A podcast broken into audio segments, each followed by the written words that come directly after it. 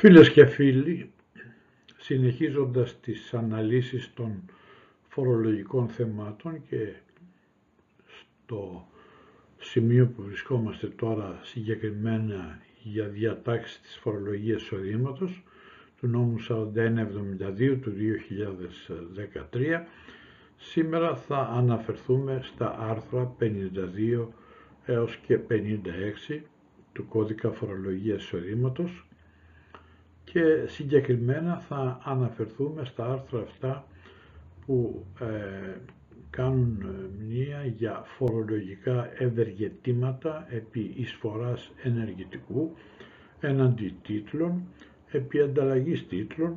καθώς και επί απορρόφησης μίας ή περισσότερων εταιριών από μία άλλη υφιστάμενη εταιρεία, συγχώνευσης δύο ή και περισσότερων εταιριών με την σύσταση μιας νέας εταιρείας και διάσπασης μιας εταιρείας σε δύο ή περισσότερες υφιστάμενες ή νέες εταιρείες ε, συμπεριλαμβανομένης και της μερικής διάσπασης ε, αυτής. Έχουμε την ΠΟΛ 1057 του 2017 με την οποία έχουν κοινοποιηθεί οι διατάξεις των άρθρων 52 έως και 55 του νόμου 4172 του 13 και έτσι λοιπόν να αναφερθούμε λίγο στα γενικά χαρακτηριστικά αυτών των συγκεκριμένων διατάξεων, των άρθρων των 52, 53, 54 και 55 του νόμου 4172 του 2013. Με τις διατάξεις αυτών των άρθρων παρέχονται κάποια φορολογικά ευεργετήματα τα οποία ισχύουν επί εισφοράς ενεργητικού έναντι τίτλων, το άρθρο 52, επί ανταλλαγής τίτλων, το άρθρο 53, καθώς και επί απορρόφησης μίας ή περισσότερων εταιριών από άλλη υφιστάμενη εταιρεία, συγχώνευσης δύο ή περισσότερων εταιριών με την σύσταση μιας νέας εταιρείας και διάσπασης μιας εταιρείας σε δύο ή περισσότερες υφιστάμενες ή νέες εταιρείες συμπεριλαμβανομένης και της μερικής διάσπασης αυτής το άρθρο 54. Επίσης, επειδή αναφερθήκαμε και στο άρθρο 55, να πούμε ότι με τις διατάξεις του άρθρου 55 παρέχονται φορολογικά ευεργετήματα για τη μεταφορά από την Ελλάδα σε ένα άλλο κράτος μέλος της Ευρωπαϊκής Ένωσης της καταστατικής έδρας μιας ευρωπαϊκής εταιρείας ή μιας ευρωπαϊκής συνεταιριστικής ε, εταιρείας. Οι πιο πάνω διατάξεις ισχύουν και πάντα σύμφωνα με την παράγραφο 10 του άρθρου 72 που είναι το άρθρο των μεταβατικών διατάξεων του ίδιου νόμου, του 4172 του 13, για μετασχηματισμούς των οποίων η διαδικασία αρχίζει από την 1η Ιανουαρίου του 2014 και μετά. Ο νόμος είναι του 13, βέβαια αναφέρεται στο, ε, στην 1η Ιανουαρίου του 2014 που ισχύει και ο νόμος 4172 του 13. Έτσι λοιπόν, για την υπαγωγή μιας ή περισσότερων εταιριών στις σχετικές αυτές διατάξεις του κώδικα φορολογίας εισοδήματος, θα πρέπει οι σχετικές αποφάσεις από τα αρμόδια εταιρικά όργανα, όπως το χάρη οι αποφάσεις των διοικητικών συμβουλίων π.χ., ενδεικτικά το λέμε, για έναρξη διαδικασίας συγχώρεσης να έχουν ληφθεί ή να λαμβάνονται από την 1η Ιανουαρίου του 2014 και μετά. Και επίσης με τις διατάξεις της παραγράφου 11 του άρθρου 52, της παραγράφου 7 του άρθρου 53 και της παραγράφου 6 του άρθρου 54 του νόμου που αναφερόμαστε, του 4172 του 13, ορίζεται ότι στο πεδίο ε, εφαρμογής των υπόψη άρθρων εμπίπτουν οι εταιρείες που πρώτον περιλαμβάνονται στους τύπους που απαριθμούνται στο παράρτημα 1 ε, της Οδηγίας 2009. Θα δούμε ακριβώς τι λέει αυτό το παράρτημα 1. Ποιοι είναι οι τύποι μάλλον. Δεύτερον, να είναι φορολογικοί κάτοικοι κράτους μέλους της Ευρωπαϊκής Ένωσης σύμφωνα με την νομοθεσία του κράτους αυτού και δεν θεωρούνται φορολογικοί κάτοικοι τρίτου κράτους εκτός Ευρωπαϊκής Ένωσης κατ' εφαρμογή όρων σύμβασης αποφυγής διπλής φορολογίας που έχει συναυτεί με αυτό το τρίτο κράτος. Τρίτη προϋπόθεση είναι να υπόκεινται χωρίς τη δυνατότητα επιλογής ή απαλλαγής σε έναν από τους φόρους που αναφέρονται πάλι στο ίδιο παράρτημα 1 στο δεύτερο μέρος της οδηγίας 2009 ή σε οποιονδήποτε άλλο φόρο ενδεχομένως που ισχύει.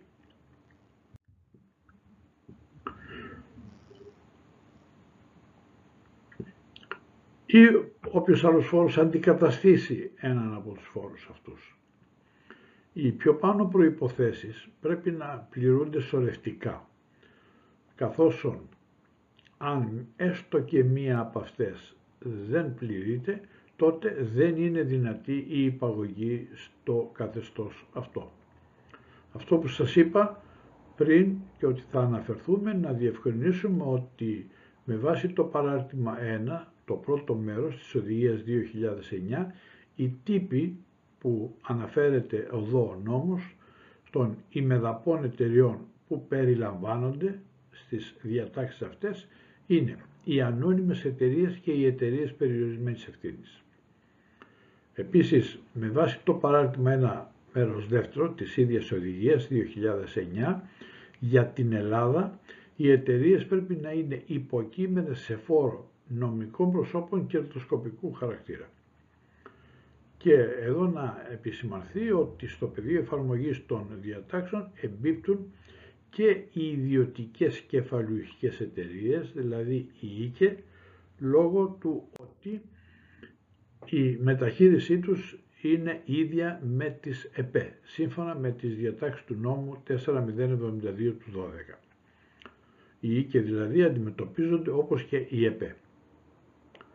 Τώρα, στο πεδίο εφαρμογής των διατάξεων που αναφερόμαστε, εμπίπτουν μορφές μετασχηματισμών που είτε προβλέπονται και από τις διατάξεις της σχετικής εταιρικής νομοθεσίας, δηλαδή συγχώνευση με απορρόφηση ή σύσταση νέας εταιρείας ή διάσπαση, είτε από τις ειδικότερες διατάξεις του κοινοποιούμενου αυτού νόμου, που είναι η μερική διάσπαση. Και όχι άλλες περιπτώσεις μετασχηματισμών, όπως για παράδειγμα η απορρόφηση ανώνυμης εταιρείας από ΕΠΕ. Αυτή δεν συμπεριλαμβάνεται. Επίσης, οι διατάξεις αυτές δεν εφαρμόζονται κατά την ε, εξαγωγή περισσότερων ανωνύμων εταιριών από υφιστάμενη ανώνυμη εταιρεία. Γιατί; Γιατί η περίπτωση αυτή στην οποία μεταβιβάζεται σύνολο περιουσίας έναντι απόδοσης στους μετόχους των εξαγοραζομένων εταιριών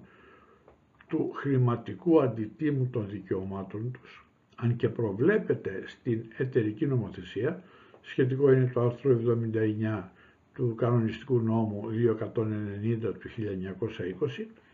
δεν καλύπτεται από τις διατάξεις του νόμου 4172 του 13. Επίσης, στις πιο πάνω διατάξεις των άρθρων 52 έως και 54 δεν εμπίπτουν οι μετατροπές επιχειρήσεων οποιασδήποτε μορφής σε άλλη νομική μορφή, οι μετασχηματισμοί ατομικών επιχειρήσεων και οι μετασχηματισμοί προσωπικών εταιριών με την μορφή της συγχώνευσης με απορρόφηση από υφιστάμενη ανώνυμη εταιρεία ή ΕΠΕ ή με σύσταση νέας εταιρείας ή εταιρείας περιορισμένης ε, ευθύνης. Εδώ να επισημάνουμε ότι η διαδικασία έγκρισης και ολοκλήρωσης του μετασχηματισμού, αποτίμησης των εισφερομένων στοιχείων, διαπίστωσης της σχέσης ανταλλαγής κλπ καθορίζεται πάντα βάσει των διατάξεων της εταιρικής νομοθεσίας όπως είναι ο κανονιστικός νόμος 290 του 1920, ο νόμος 390 του 1955 και άλλοι διάφοροι νόμοι και τελεί πάντα υπό την έγκριση των αρμόδιων εποπτικών αρχών κατά περίπτωση. Κατά συνέπεια λοιπόν οι φορολογικές διατάξεις που εξετάζονται με την παρούσα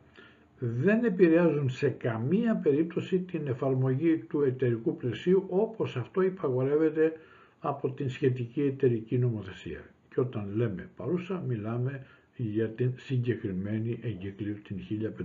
1507 του 2017. Να τονίσουμε επίσης ότι η υπαγωγή στις διατάξεις των άρθρων 52 έως και 54 του νόμου 4172 του 2013 δεν είναι υποχρεωτική, καθώς μία επιχείρηση μπορεί να επιλέξει να κάνει δηλαδή χρήση είτε μόνο των γενικών διατάξεων είτε και διατάξεων άλλων νόμων. Και άλλοι νόμοι που μπορεί να κάνει χρήση ο φορολογούμενος των διατάξεων δηλαδή της φορολογικής νομοθεσίας είναι αναπτυξιακοί νόμοι όπως είναι το νομοθετικό διάταγμα 1297 του 1972 και ο νόμος 266 του 1993. Ε, αν μια επιχείρηση έχει επιλέξει την υπαγωγή της στις διατάξεις των άρθρων 52 και 54 του νόμου 4172 του 2013, αυτή θα τύχει των φορολογικών ελαφρύσεων των διατάξεων αυτών, οι οποίες ελαφρύσεις αφορούν στη φορολογία εισοδήματος φυσικά και των διατάξεων του άρθρου 61 του νόμου 4438 του 2016 που ισχύουν για μετασχηματισμούς των οποίων η διαδικασία έχει αρχίσει μετά την ημερομηνία δημοσίευσης του πιο πάνω νόμου που είναι η 28η Εντεκάτου του 2016 για τις λοιπές φορολογίες. Επίσης, εξακολουθούν να παραμένουν σε ισχύ οι διατάξεις του νόμου 2578 του 1998 σχετικά με τους διασυνοριακούς μετασχηματισμούς, οι οποίες διατάξεις εφαρμόζονται εκ παραλίλου με τον παρόντα νόμο σε όποιες περιπτώσεις δεν ρυθμίζονται με τις διατάξεις αυτού. Και τέλος να επισημάνουμε πριν μπούμε στην, στα, στα επιμέρους άρθρα να επισημάνουμε ότι η επιλογή της επιχείρησης για υπαγωγή στις διατάξεις του νόμου που κοινοποιούνται οι διατάξεις του, δηλαδή του νόμου 4172 του 13, πρέπει να προκύπτει με κάθε πρόσφορο μέσο παραδείγματος χάρη από σχετικά εταιρικά έγγραφα. Έτσι λοιπόν είπαμε τα γενικά, πάμε να δούμε τώρα και περισσότερες λεπτομέρειες με την ανάλυση των συγκεκριμένων άρθρων. Είπαμε ότι το πρώτο άρθρο είναι το άρθρο 52. Αυτό αναφέρεται στις εισφορές ενεργητικού έναντι τίτλων. Έτσι λοιπόν στην παράγραφο 1 του άρθρου 52 ε, θα δούμε ότι αφορά σε μεταβιβάσεις κλάδων δραστηριότητας που ορίζονται στην παράγραφο 2 εφόσον επιλεγεί η υπαγωγή σε αυτό από την εισφέρουσα και την λήπτρια εταιρεία και πληρούνται οι προϋποθέσεις του άρθρου 52. Για τους σκοπούς του άρθρου ε, αυτού ως τίτλοι ε, ο νόμος εννοεί τις μετοχές ή τα εταιρικά μερίδια. Έτσι λοιπόν στο άρθρο αυτό, στο άρθρο 52, θα δούμε τις διατάξεις που αφορούν σύμφωνα με την παράγραφο 1 σε μεταβιβάσεις κλάδων δραστηριότητας, όπως αυτοί οι κλάδοι ορίζονται στην παράγραφο 2, εφόσον βέβαια επιλεγεί η υπαγωγή σε αυτό από την εισφέρουσα και τη λήπτρια εταιρεία και πληρούνται και οι λοιπές οριζόμενες από το ίδιο άρθρο προϋποθέσεις. Για τους σκοπούς του παρόντος άρθρου ως τίτλοι Ο νόμος αναφέρεται σε μετοχές ή σε εταιρικά μερίδια. Τώρα, ως εισφορά ενεργητικού θεωρείται κάθε πράξη με την οποία μια εταιρεία εφ' εξής η εισφέρουσα εταιρεία χωρίς να λυθεί μεταβιβάζει έναν ή περισσότερους κλάδους δραστηριότητας σε μια άλλη εταιρεία η οποία εφ' εξής θα λέγεται λήπτρια, ε, λήπτρια εταιρεία έναντι της έκδοσης ή μεταβίβασης τίτλων του κεφαλαίου της.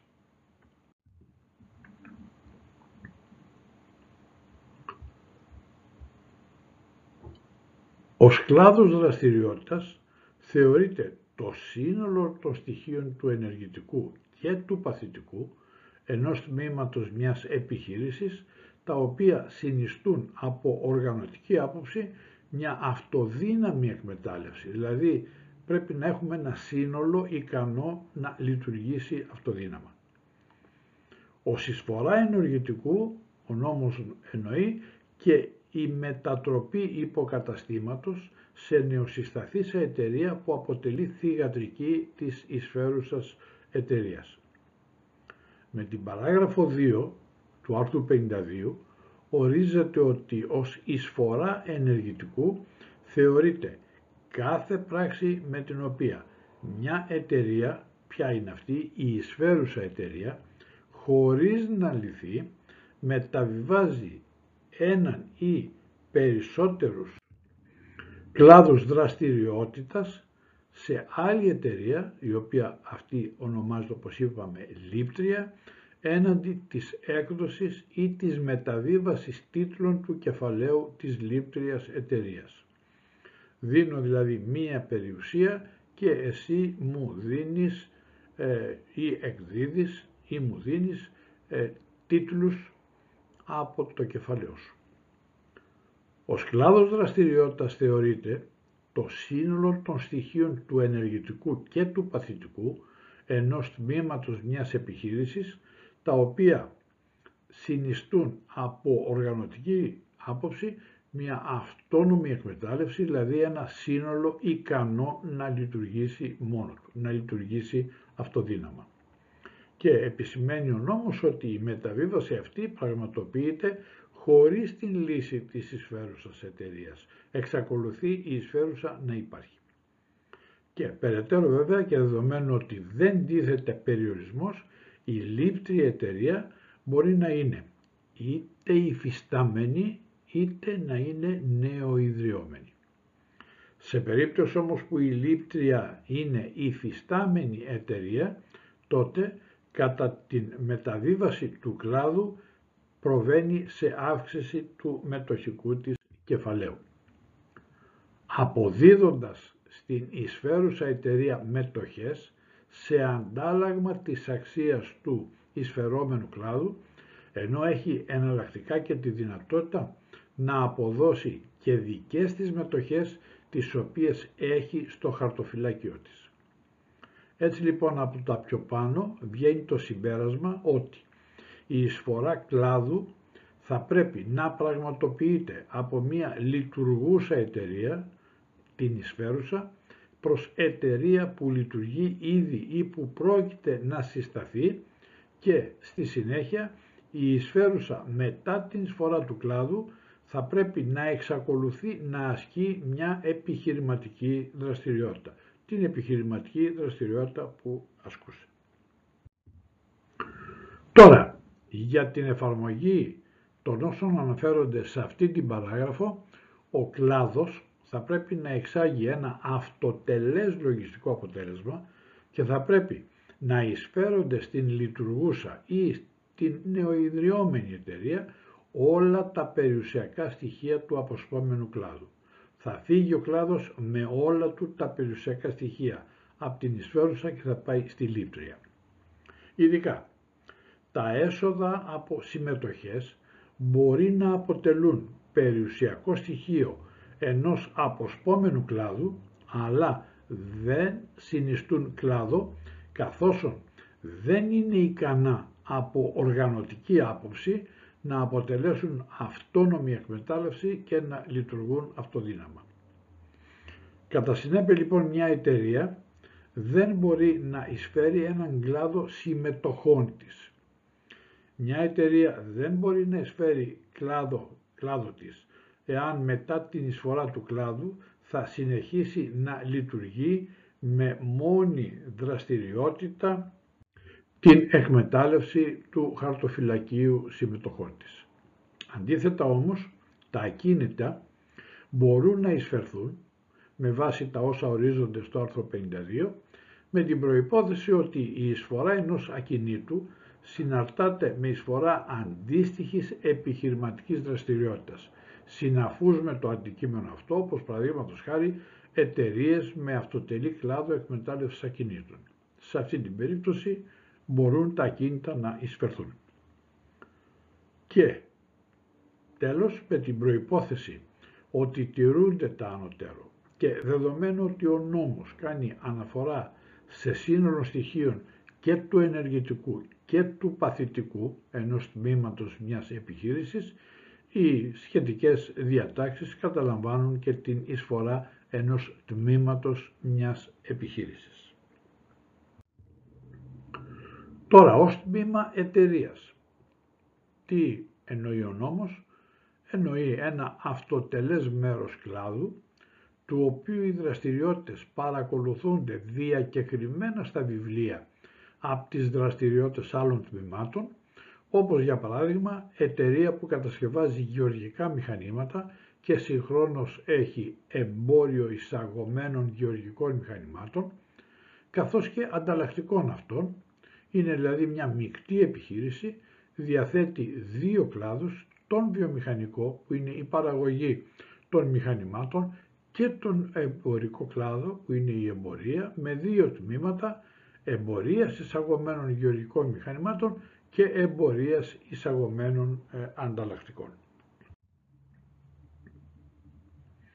Με την ίδια παράγραφο ορίζεται ότι ως εισφορά ε, ενεργητικού νοείται και η μετατροπή ενός υποκαταστήματος σε νεοσυσταθήσα εταιρεία που αποτελεί θηγατρική της εισφέρουσας εταιρείας. Στην περίπτωση αυτή εισφέρεται υποκατάστημα σε νεοσυσταθήσα εταιρεία. Οι μετοχές τώρα της νεοσυσταθήσας εταιρείας αποκτώνται εξ ολοκλήρου από το κεντρικό, δηλαδή από την εισφέρουσα εταιρεία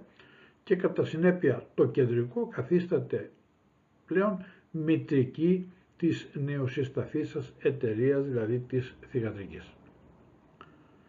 Για την εφαρμογή του άρθρου 52, η λήπτρια εταιρεία δεν αποδίδει στα εισφερόμενα περιουσιακά στοιχεία φορολογητή αξία μεγαλύτερη από την, από την αξία που είχαν στην εισφέρουσα αμέσως πριν από την εισφορά του ενεργητικού. Η παράγραφος 3 μπήκε όπως έχει αντικατασταθεί από τον ε, νόμο 4465 του 2017, συγκεκριμένα από το άρθρο 32 και ισχύει από την δημοσίευση του νόμου στην εφημερίδα της κυβέρνησης. Η δημοσίευση του νόμου στην εφημερίδα της κυβέρνησης έγινε στις 4 Τετάρτου του 2017 σύμφωνα με το άρθρο 62 του ίδιου αυτού νόμου. Τώρα, με τις διατάξεις της παραγράφου 3 του άρθρου 52, όπως αυτές ισχύουν μετά την τροποποίησή τους με τις διατάξεις της παραγράφου 1 του άρθρου, του άρθρου 32 του νόμου 4465 που αναφέραμε πριν του 2017, ορίζεται ότι κατά τον χρόνο της εισφοράς του ενεργητικού η λήπτη εταιρεία δεν αποδίδει στα εισφερόμενα περιουσιακά στοιχεία φορολογητέα αξία μεγαλύτερη από την αξία που είχαν στην εισφέρουσα αμέσως πριν από την εισφορά του ενεργητικού. Δηλαδή θα της αποδώσει ακριβώς την αξία που αυτά τα εισφερθέντα περιουσιακά στοιχεία είχαν στην εισφέρουσα, στα βιβλία της εισφέρουσας εταιρείας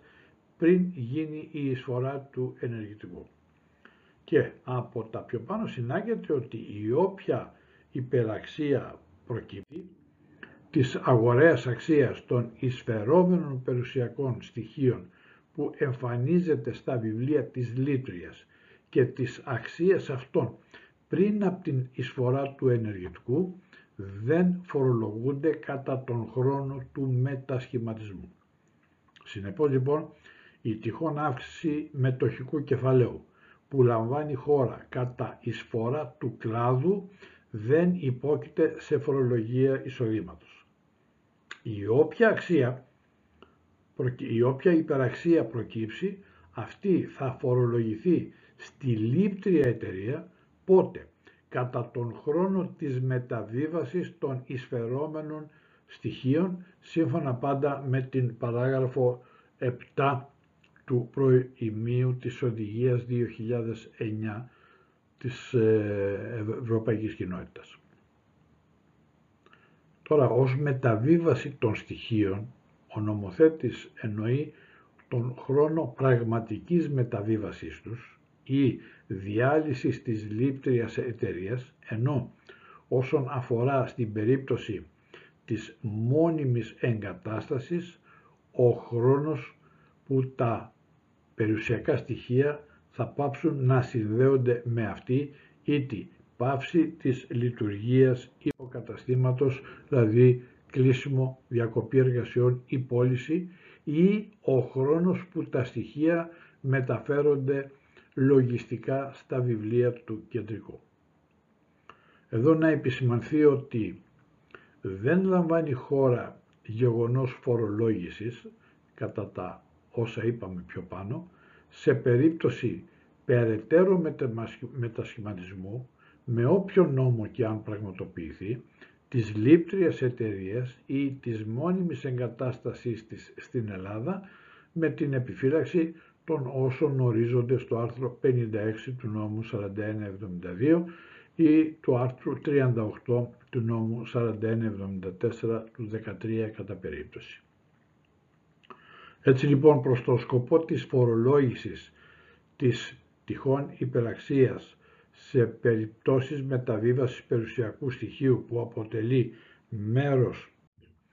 του εισφερόμενου κλάδου ή διάλυσης της λήπτριας εταιρείας θα πρέπει να προκύπτουν ευχερός από τα βιβλία της λήπτριας εταιρείας οι αξίες των περιουσιακών στοιχείων όπως αυτές είχαν διαμορφωθεί για σκοπούς παρακολούθησης της φορολογικής βάσης αμέσως πριν τον μετασχηματισμό. Και επίσης όσον αφορά στην εισφέρουσα εταιρεία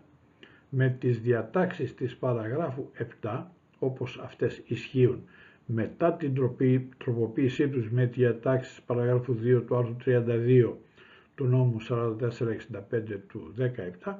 ορίζεται πλέον ρητά ότι δεν τίθεται θέμα φορολόγησης της τυχόν υπεραξίας που αυτή αποκτά λόγω του μετασχηματισμού κατά τον χρόνο της εισφοράς του ενεργητικού, δηλαδή της υπεραξίας που προκύπτει ως διαφορά μεταξύ της ε, διάθεσης του εισφερόμενου κλάδους και της αξίας των τίτλων που έχει λάβει για την αιτία αυτή. Δηλαδή το αντάλλαγμα για την εισφορά του κλάδου δεδομένου ότι αυτή αποτιμά τους τίτλους που λαμβάνει από την λήπτρια στις, στην αγοραία τους αξία αλλά η όποια υπεραξία θα φορολογηθεί κατά τον χρόνο της μεταγενέστερης μεταβίβασης των τίτλων αυτών. Εδώ θα πρέπει να επισημάνουμε και αυτό επισημαίνεται και από την αιτιολογική έκθεση επί της διάταξης της παραγράφου 1 του άρθρου 32 του νόμου 4465 του 17 με την οποία διάταξη τροποποιήθηκε η παράγραφος 7 του άρθρου 52 προβλέπεται οριστική απαλλαγή για την εισφέρουσα εταιρεία από την υπεραξία που τυχόν προκύπτει λόγω του μετασχηματισμού και όχι αναβολή μέχρι την διανομή ή την κεφαλαιοποίηση αυτής. Εδώ έχουμε μια ρητή, ρητή διάταξη που λέει έχουμε απαλλαγή από την οριστική απαλλαγή φορολόγησης της υπεραξίας και δεν έχουμε τις περιπτώσεις εκείνες που έχουμε αναβολή μέχρι την διανομή ή την κεφαλαιοποίηση αυτής της υπεραξίας. Έτσι λοιπόν, σύμφωνα με τις διατάξεις αυτές, δεν έχουν εφαρμογή οι διατάξεις παραγράφου 1 του άρθρου 47 του νόμου 4172 του 2013 όταν θα έχουμε σε περίπτωση μεταγενέστερης διανομής ή κεφαλαιοποίησης ε, αυτής της υπεραξίας. Εδώ εξαιρετικά να πούμε ότι γεγονός φορολόγησης της υπεραξίας που αποκτά η εισφέρουσα συντρέχει μόνο αν αυτή μεταβιβάσει αυτούς τους τίτλους που απέκτησε εντός τριετίας από την ολοκλήρωση της εισφοράς ενεργητικού, όπου στην περίπτωση αυτή για τον προσδιορισμό της υπεραξίας ως τιμή κτήσης των τίτλων που μεταβιβάζονται λαμβάνεται η αξία που είχαν τα εισφερόμενα περιουσιακά στοιχεία αμέσως πριν γίνει η εισφορά. Και εδώ για να μην υπάρχουν και καταχρήσεις, ο νομοθέτης έχει κάνει δεκτό ότι σε περίπτωση που λάβει χώρα κεφαλαιοποίηση ή διανομή του υπόψη ποσού εντός του χρονικού ορίου της τριετίας, τότε έχουν εφαρμογή οι διατάξεις της παραγράφου 1 του άρθρου 47 του 4172 του 13 και εφαρμόζονται οι διατάξεις του άρθρου 62 του ίδιου νόμου για τον μέτοχο.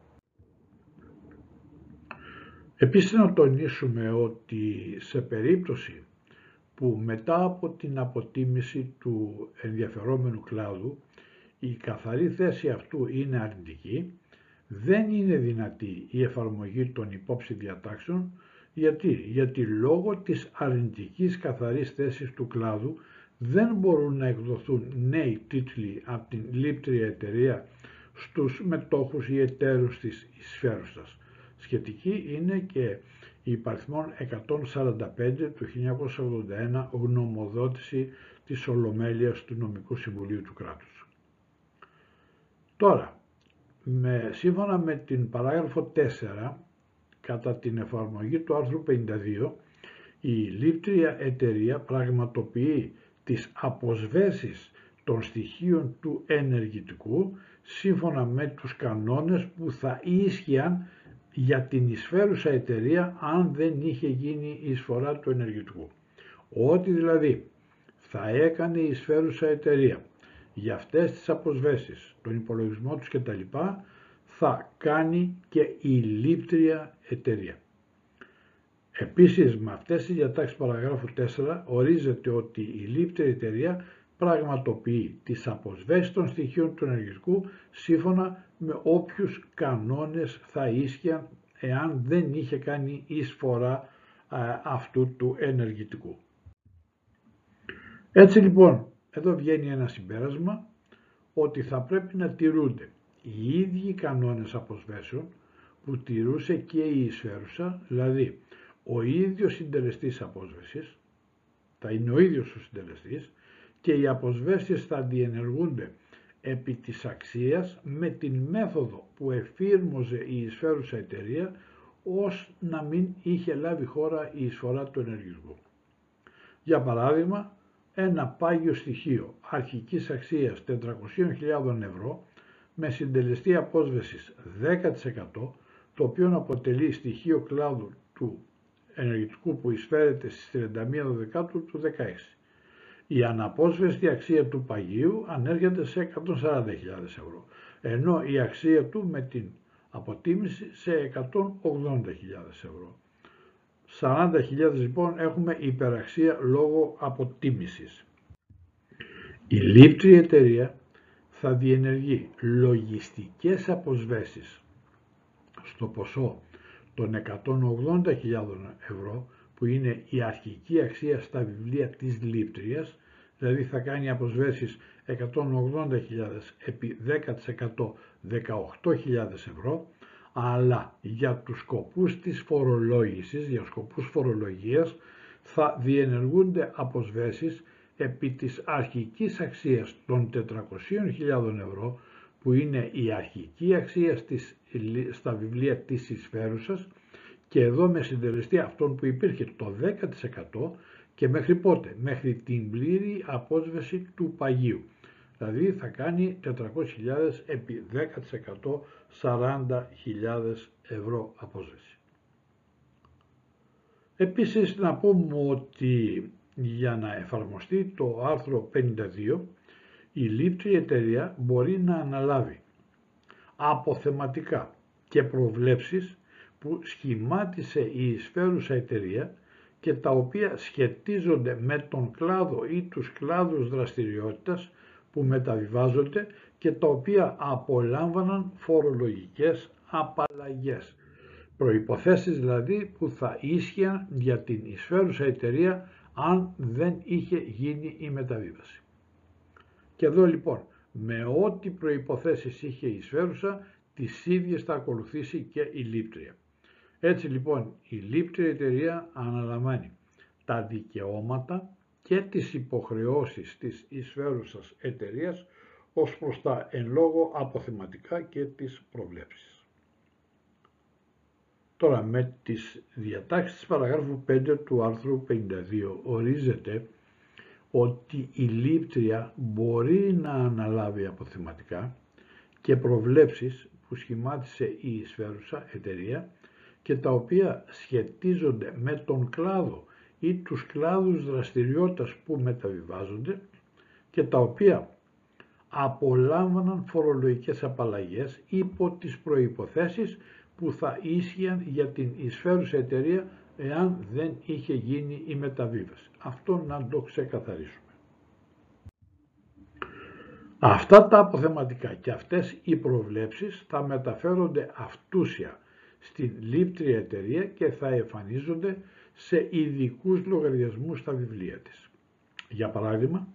αν υπάρχουν αφορολόγητα αποθεματικά προερχόμενα από προηγούμενο σχηματισμό της εισφέρουσας με τον νόμο 1297 του 1972. Αυτά δεν φορολογούνται κατά τον χρόνο του μετασχηματισμού και η λήπτρια εταιρεία συνεχίζει να απολαμβάνει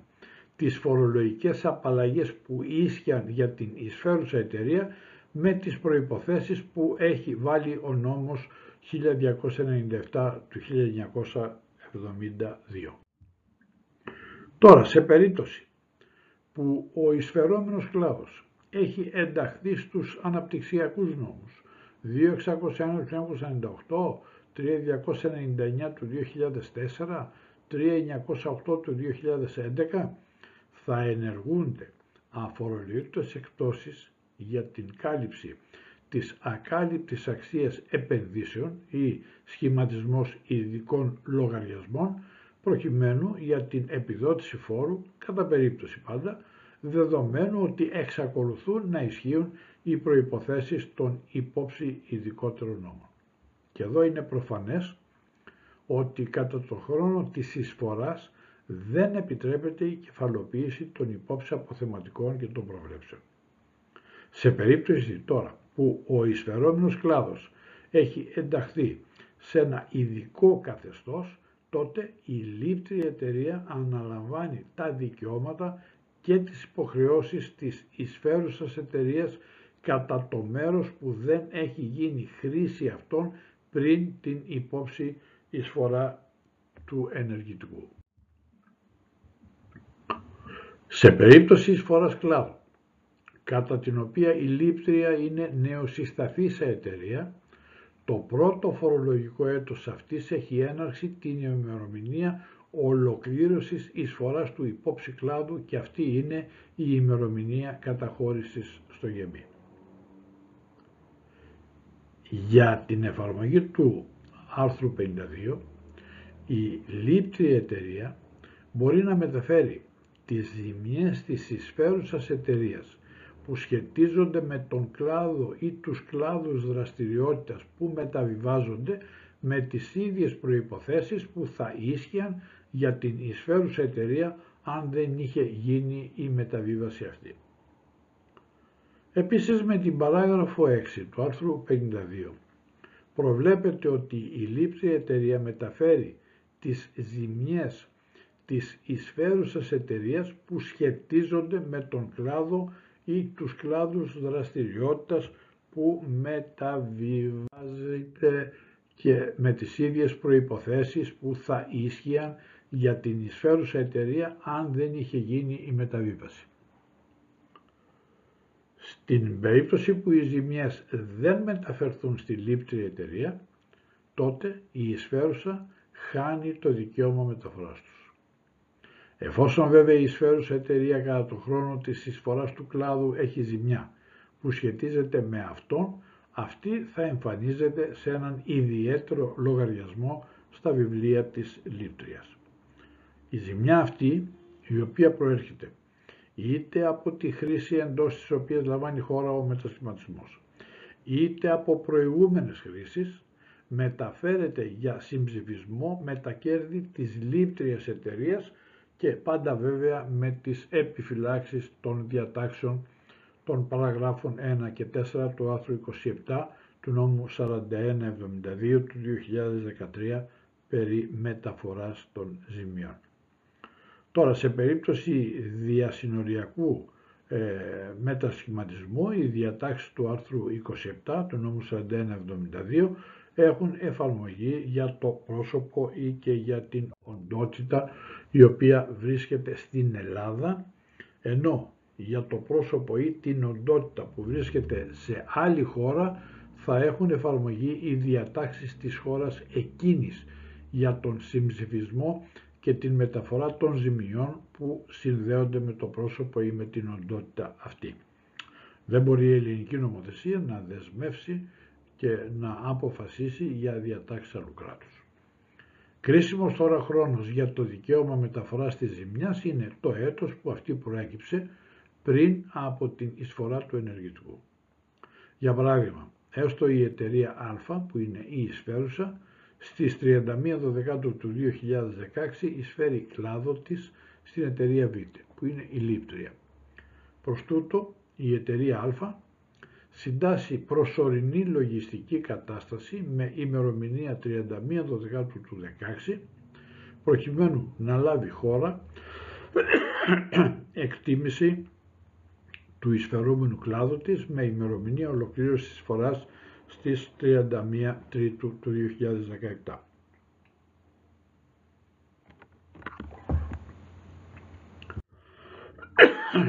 Έστω λοιπόν ότι στον εισφερόμενο κλάδο αναλογούν συσσωρευμένες ζημιές ύψους 2.000 ευρώ, οι οποίες και έχουν προκύψει ως εξής. Για, το, για τη διαχειριστική περίοδο του 2011, 200 ευρώ συσσωρευμένο ποσό ζημιάς 200. Για την διαχειριστική περίοδο του 2012 300 ευρώ 500 το σύνολο. Για το 13 200 ευρώ 700 το σύνολο. Το 14 400 και 700 τα προηγούμενα 1100 ευρώ. Για το 15 300 και 1100 1400 η συσσωρευμένη ζημιά. Και για το 16 600 ευρώ και 1.400 τα προηγούμενα που έχουν συσσωρευτεί, 2.000 ευρώ το σύνολο 31 Δεκάτου του 16. Έτσι λοιπόν με βάση την ανάλυση αυτή, η λήπτρια εταιρεία Β μπορεί να μεταφέρει κατά το φορολογικό έτος 2017 και για τα επόμενα τις ζημιές που αφορούν στον εισφερόμενο κλάδο της εισφέρουσας εταιρείας Α με την επιφύλαξη των διατάξεων του άρθρου 27 του νόμου 4172 του 13 ύψους 1.800 ευρώ 2.000 μείνουν τα 200 τα οποία δεν καλύπτει το άρθρο 27 καθώς επίσης και τις τυχόν ζημιές που προέκυψαν από 1η Πρώτου του 17 μέχρι και την ημερομηνία ολοκλήρωσης της απορρόφησης του κλάδου που είναι η 31 Τρίτου του 17 κατ' εφαρμογή των διατάξεων της παραγράφου 6 του άρθρου 52 που αναλύουμε. Επίσης, κατά την εφαρμογή του άρθρου 52, η εισφέρουσα εταιρεία απαλλάσσεται οριστικά από τον φόρο για την τυχόν υπεραξία που προκύπτει λόγω της εισφοράς του ενεργητικού. Η εισφέρουσα εταιρεία αποτιμά τους τίτλους που λαμβάνει από την λίτρια εταιρεία στην αγοραία τους αξία κατά την ημερομηνία της εισφοράς του ενεργητικού. Εδώ εξαιρετικά. Εάν η εισφέρουσα εταιρεία μεταβιβάσει τους αποκτώμενους τίτλους εντός τριετίας από την ολοκλήρωση της εισφοράς του ενεργητικού ως τιμή αυτής των τίτλων λαμβάνεται η αξία που είχαν τα εισφερόμενα περιουσιακά στοιχεία αμέσως πριν από την εισφορά. Αυτή η παράγραφος 7 έχει μπει όπως αντικαταστάθηκε με την παράγραφο 2 του άρθρου 32 του νόμου 4465 του 17 ισχύει από την δημοσίευση του νόμου στην εφημερίδα της κυβερνήσεως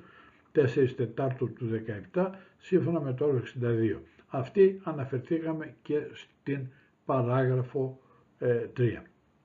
και έτσι λοιπόν να πούμε ότι όπως και στην παράγραφο 3 αναλύσαμε όσον αφορά στην εισφέρουσα εταιρεία με τις διατάξεις παραγράφου 7 μπαίνουν ορισμένες ασφαλιστικές δικλείδες στις περιπτώσεις αυτές.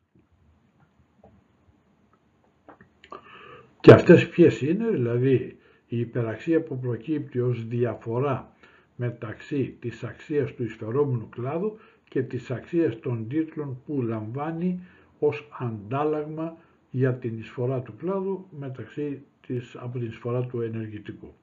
Και δεδομένου ότι αυτή η εταιρεία αποτιμά τους τίτλους που λαμβάνει από την λήπτρια στην αγοραία τους αξία, αλλά η όποια υπεραξία θα φορολογηθεί κατά τον χρόνο της μεταγενέστερης μεταβίβασης των τίτλων. Και εδώ ο νόμος κάνει επισημάνσεις ότι και εδώ στην περίπτωση αυτή και πάντα σύμφωνα με την αιτιολογική έκθεση επί της διάταξης της παραγράφου 1 του άρθρου 32 του νόμου 4465 του 17 με την οποία τροποποιήθηκε η παράγραφος 7 του άρθρου 52 προβλέπεται ότι έχει οριστική απαλλαγή για την εισφέρουσα εταιρεία από την υπεραξία που τυχόν προκύπτει λόγω του μετασχηματισμού και δεν υπάρχει εδώ αναβολή της φορολόγησης μέχρι την διανομή ή την κεφαλαιοποίησή τους. Οριστικά λύνεται το θέμα τώρα, εδώ, με τον μετασχηματισμό. Και είπαμε ότι δεν έχουν εφαρμογή οι διατάξεις παραγράφου 1 του άρθρου 47 του νόμου 4172 όταν θα γίνει ε, σε τυχόν σε περίπτωση μεταγενέστερης διανομής ή κεφαλαιοποίησης του ποσό της ε, υπεραξίας. Μιλήσαμε και ότι αν γίνει εντός τριετίας και προς αποφυγή όλων αυτών των καταχρήσεων υπάρχουν οι διατάξεις αυτές. Και επίσης ε, εδώ αναφέραμε την γνωμοδότηση της Ολομέλειας του Νομικού Συμβουλίου του Κράτους την 145 του 1982 η οποία αναφέρεται στο θέμα ε, αυτό. Και είπαμε και να μην το ξεχάσουμε ότι οι διατάξεις εδώ εφαρμόζονται μόνο και εφόσον οι εισφέρουσες και οι λήπτριες εταιρείες έχουν φορολογική κατοικία τους στην Ελλάδα ή σε άλλο κράτος μέλος της Ευρωπαϊκής Ένωσης. Είπαμε επίσης ότι το άρθρο αυτό εφαρμόζεται πρώτον στην εισφορά ενεργητικού εφόσον η εισφέρουσα και η λήπτρια εταιρεία είναι και οι δύο φορολογικοί κάτοικοι Ελλάδος. Δεύτερον, στην εισφορά ενεργητικού εφόσον η εισφέρουσα εταιρεία είναι φορολογικός κάτοικος άλλου κράτους μέλους της Ευρωπαϊκής Ένωσης και η λήπτρια εταιρεία είναι φορολογικός κάτοικος Ελλάδος και με την προϋπόθεση ότι και μετά την ε, εισφορά των στοιχείων του ενεργητικού οι υποχρεώσεις, τα παθητικά, οι προβλέψεις και οι ζημιές που μεταβιβάζονται δεν συνδέονται με μόνιμη εγκατάσταση εκτός Ελλάδος της λήπτριας εταιρείας. Τρίτον, στην εισφορά ενεργητικού, εφόσον η λήπτη εταιρεία είναι φορολογικός κάτοικος άλλου κράτους μέλους της Ευρωπαϊκής Ένωσης και η εισφέρουσα εταιρεία είναι φορολογικός κάτοικος Ελλάδος, ή άλλου κράτους μέλους Ευρωπαϊκής Ένωσης με μόνιμη εγκατάσταση στην Ελλάδα και με την προϋπόθεση ότι μετά τη μεταβίβαση τα στοιχεία του ενεργητικού, οι υποχρεώσεις, τα αποθεματικά, οι προβλέψεις και οι ζημιές που μεταβιβάζονται συνδέονται με μόνιμη εγκατάσταση που ε, βρίσκεται στην Ελλάδα η λήπτρια εταιρεία. Η λέξη κάτοικος της περίπτωσης Γ τέθηκε όπως αντικαταστάθηκε από τις λέξεις φορολογικός κάτοικος με την παράγραφο 6ε του άρθρου 23 του νόμου 42-23 του 13 από την δημοσίευση του νόμου στην εφημερίδα της κυβερνήσεως, δηλαδή από 31 Δεκάτου του 13. Επίσης, με τις διατάξεις παραγράφου 9 του άρθρου 52 ορίζεται ότι το άρθρο αυτό εφαρμόζεται κατά την εισφορά ενεργητικού στις περιπτώσεις κατά τις οποίες πρώτον τόσο η εισφέρουσα όσο και η λήπτρια είναι και οι δύο φορολογικοί κάτοικοι Ελλάδος και με την περίπτωση αυτή η οποία αναφέρεται στην εισφορά ενεργητικού μεταξύ ημεδαπών εταιριών δεν αποκλείεται και η εισφορά κλάδου που διατηρείται στην αλλοδαπή οπότε και αποκτά η λήπτρια μόνιμη εγκατάσταση στην αλλοδαπή. Ε, επομένως δεν μπαίνει κάποιος περιορισμός ως προς τον τύπο, ως προς τον τόπο συγγνώμη, που είναι εγκατεστημένος ο κλάδος και επίσης διευκρινίζεται ότι η περίπτωση αυτή καταλαμβάνει και την εισφορά ελληνικού υποκαταστήματος εγκατεστημένου στην Αλοδαπή από ημεδαπή εταιρεία, δηλαδή από το κεντρικό, σε νεοσυσταθήσα ημεδαπή εταιρεία. Δεύτερον, η εισφέρουσα να είναι φορολογικός κάτοικος άλλου κράτους μέλους Ευρωπαϊκής Ένωσης και η λήπτρια εταιρεία είναι φορολογικός κάτοικος Ελλάδος και με την προϋπόθεση ότι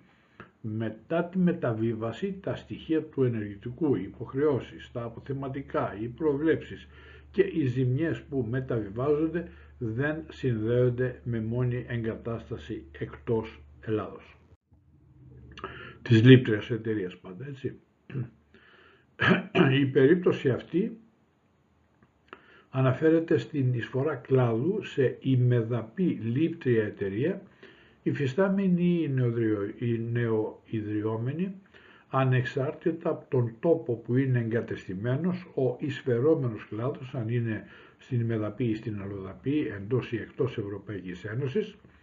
με τον περιορισμό της μη σύνδεσης των ανωτέρω εισφερόμενων στοιχείων με μόνιμη εγκατάσταση της λήτριας εκτός της Ελλάδος. Για παράδειγμα, γαλλική εταιρεία δεν μπορεί με τις διατάξεις του νόμου αυτού να εισφέρει κλάδο της σε ημεδαπή λήπτρια εταιρεία προσαρτώντας τα στοιχεία του σε μόνιμη εγκατάσταση της ημεδαπής εταιρείας στην αλλοδαπή, είτε στη Γαλλία είτε σε άλλη χώρα. Τρίτον, στην εισφορά ενεργητικού, εφόσον η λήπτρια εταιρεία είναι φορολογικός κάτοικος άλλου κράτους μέλους της Ευρωπαϊκής Ένωσης και η εισφέρουσα εταιρεία είναι φορολογικός κάτοικος Ελλάδος ή άλλου κράτους μέλους της Ευρωπαϊκής Ένωσης με μόνιμη εγκατάσταση στην Ελλάδα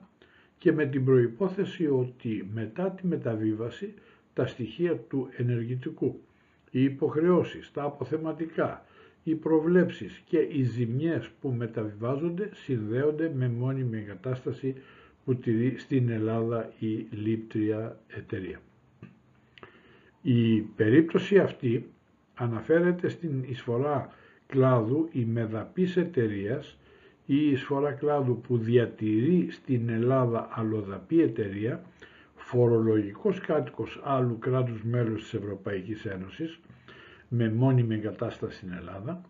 προς αλλοδαπή λήπτρια φορολογικό κάτοικο Ευρωπαϊκής Ένωσης η οποία είτε έχει ήδη μόνιμη κατάσταση στην Ελλάδα με την οποία συνδέεται ο εισφερόμενος κλάδος μετά τη μεταβίβαση είτε μετά τη μεταβίβαση αποκτά μόνιμη εγκατάσταση στην Ελλάδα καθώς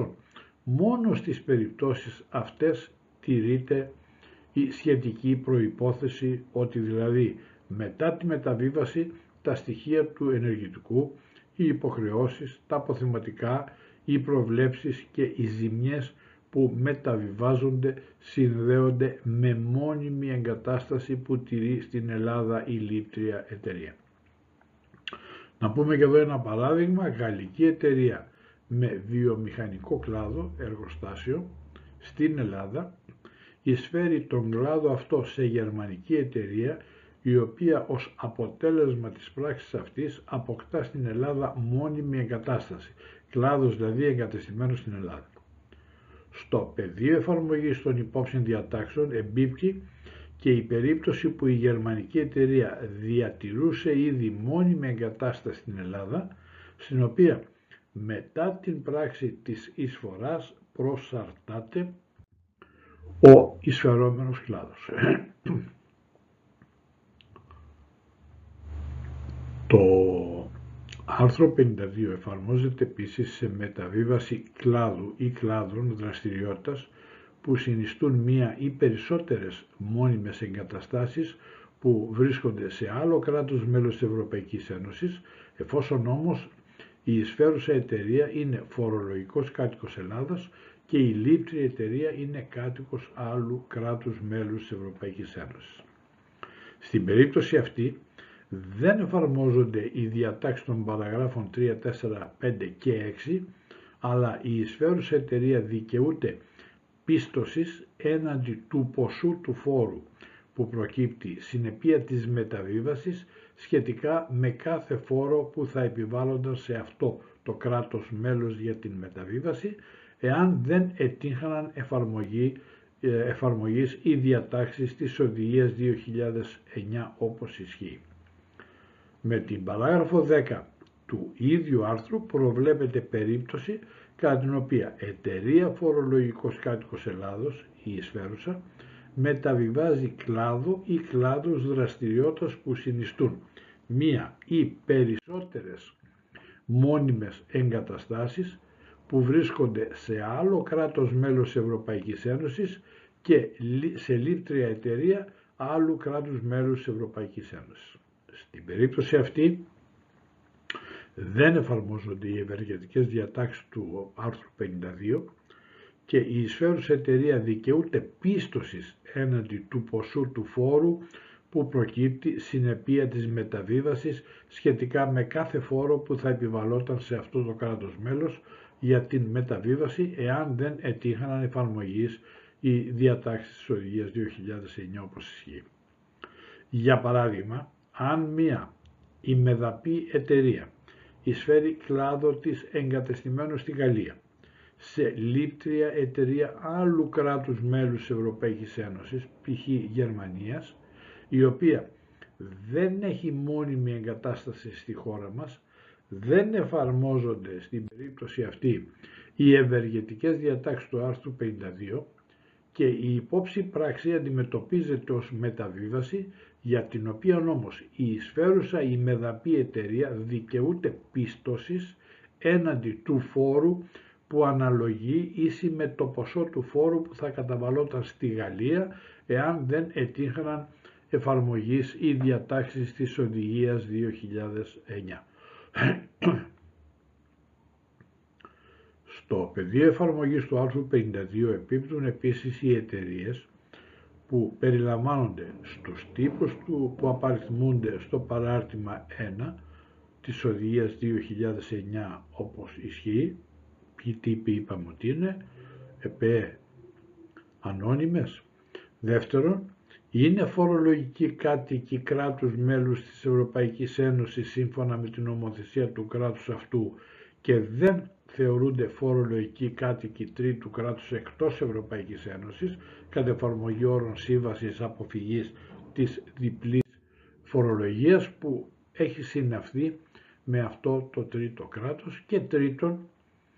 υπόκεινται χωρίς την δυνατότητα επιλογής ή απαλλαγής σε έναν από τους φόρους που αναφέρονται στο παράρτημα 1 στο δεύτερο μέρος της οδηγίας 2009 ή σε οποιοδήποτε άλλο φόρο ενδεχομένως στο μέλλον αντικαταστήσει έναν από τους φόρους αυτούς. Η φορολογική διοίκηση προκειμένου να αποφευθεί η καταστρατήγηση των διατάξεων του άρθρου αυτού έχει τη δυνατότητα να επιβάλλει προϋποθέσεις για την εφαρμογή του. Αυτό το δεύτερο εδάφιο της παραγράφου 12 καταργήθηκε με την παράγραφο 3 του άρθρου 32 ε, του νόμου 4465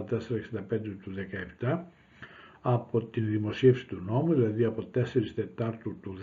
17, σύμφωνα με το άρθρο 62. Το εδάφιο αυτό που καταργήθηκε έλεγε τα εξής. Η εισφέρουσα εταιρεία υποχρεούται να διατηρήσει τους τίτλους που αποκτήθηκαν από την εισφορά ενεργητικού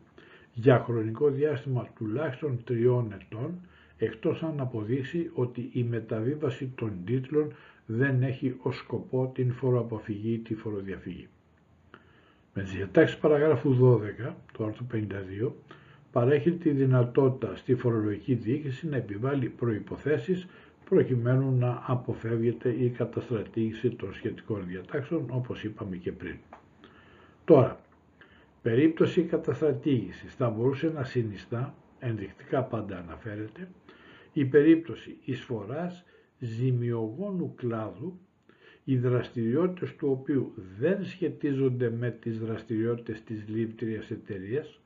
το οποίο ως θέμα πραγματικό εναπόκειται βέβαια στην κρίση της ελεκτικής αρχής. Τώρα η εισφέρουσα εταιρεία και η λήπτρια εταιρεία πρέπει να είναι αμφότερες να έχουν το ίδιο φορολογικό καθεστώς. Με την παράγραφο 3 ορίζεται ότι για την εφαρμογή των διατάξεων του άρθρου 52 πρέπει και η σφαίρουσα και η λήπτρια εταιρεία να έχουν το ίδιο φορολογικό καθεστώς, αναφέρεται και στην Οδηγία